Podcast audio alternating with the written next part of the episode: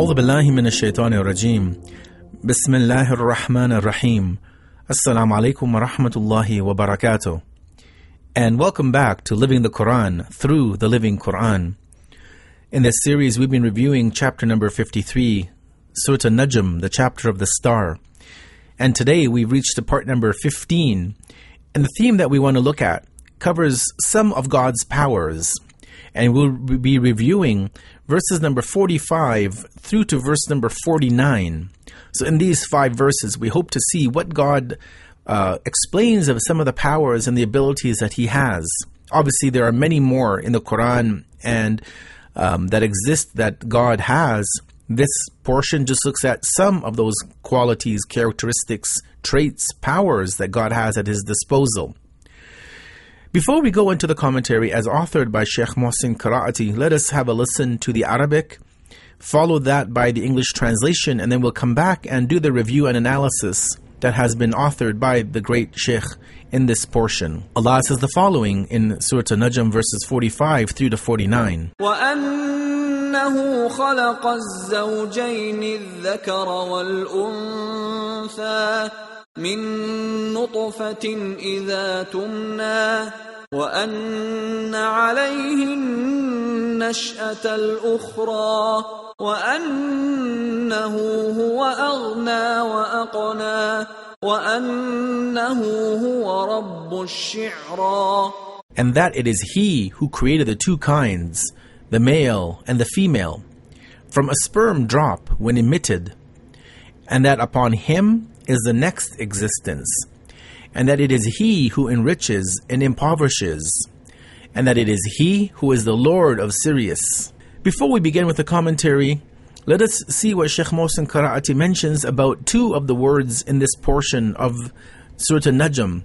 Uh, it's un- through understanding these first two words that we'll better will be in a better position to understand the context in, in which God mentions them. The first word that God uses is aghna, and this comes from the word ghina, and literally this word means to be needless of others. The second word, which we want to just very briefly reflect upon, is the word aqna, and this word comes from the root word of qunya, and it means to save one's wealth. Now, we should keep in mind that there are some scholars of the Arabic language and of the commentary of Quran who have stated that this word, qunya, it means to make somebody poor. When commenting on this verse from the section which reads, وَأَنَّهُ أَغْنَى وَأَقْنَى, that it is He, God, who enriches and impoverishes, Imam Ali, peace be upon him, has said, God not only makes people free of need by enriching them, but He is the same one who also makes people happy by providing them with wealth. Another word that God used in this passage is the word ashira. And al shira is the name of a star. The star's name is Sirius. And this is a group, or this is a star which a group of people used to worship in the earlier days, as they thought that this star had a role to play in their poverty and in their prosperity. In response, the Quran says that that star, Sirius, is under the control of God and it has no role to play in your lives in terms of uh, you becoming rich or poor. That is more uh, superstition that the people used to have. In addition, there are some who consider the word Ash'ara, um, this star Sirius, they considered it to be the name of one of their idols which they used to worship. Now, the pairing of the genders of the male and the female, as mentioned in this passage, as we know in our own life today, is the secret towards the survival of humanity through males and females, uh, a man and a woman going into marriage and uh, having children. That this is how humanity has survived from the very first man and woman on earth, Adam and Eve, peace be upon them both. And if this phenomenon of mates, of a man marrying a woman and them having children, if this was to be removed, then life would become cold. And the, obviously, the existence of human beings on earth as we know it would come to an end because that is how we have continued over the uh, countless years that humanity have been on earth. Let us conclude with some of the takeaway messages that we can learn and we can think about and hopefully implement and um, give a greater importance to in our day to day lives.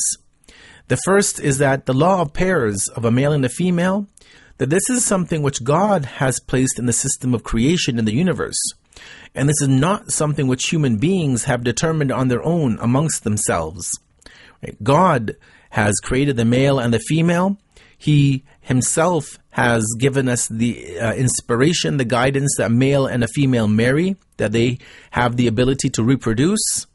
Um, and that is a universal which God has put within the human mind, within the human creation, and not something that we could have ever determined just on our own as human beings.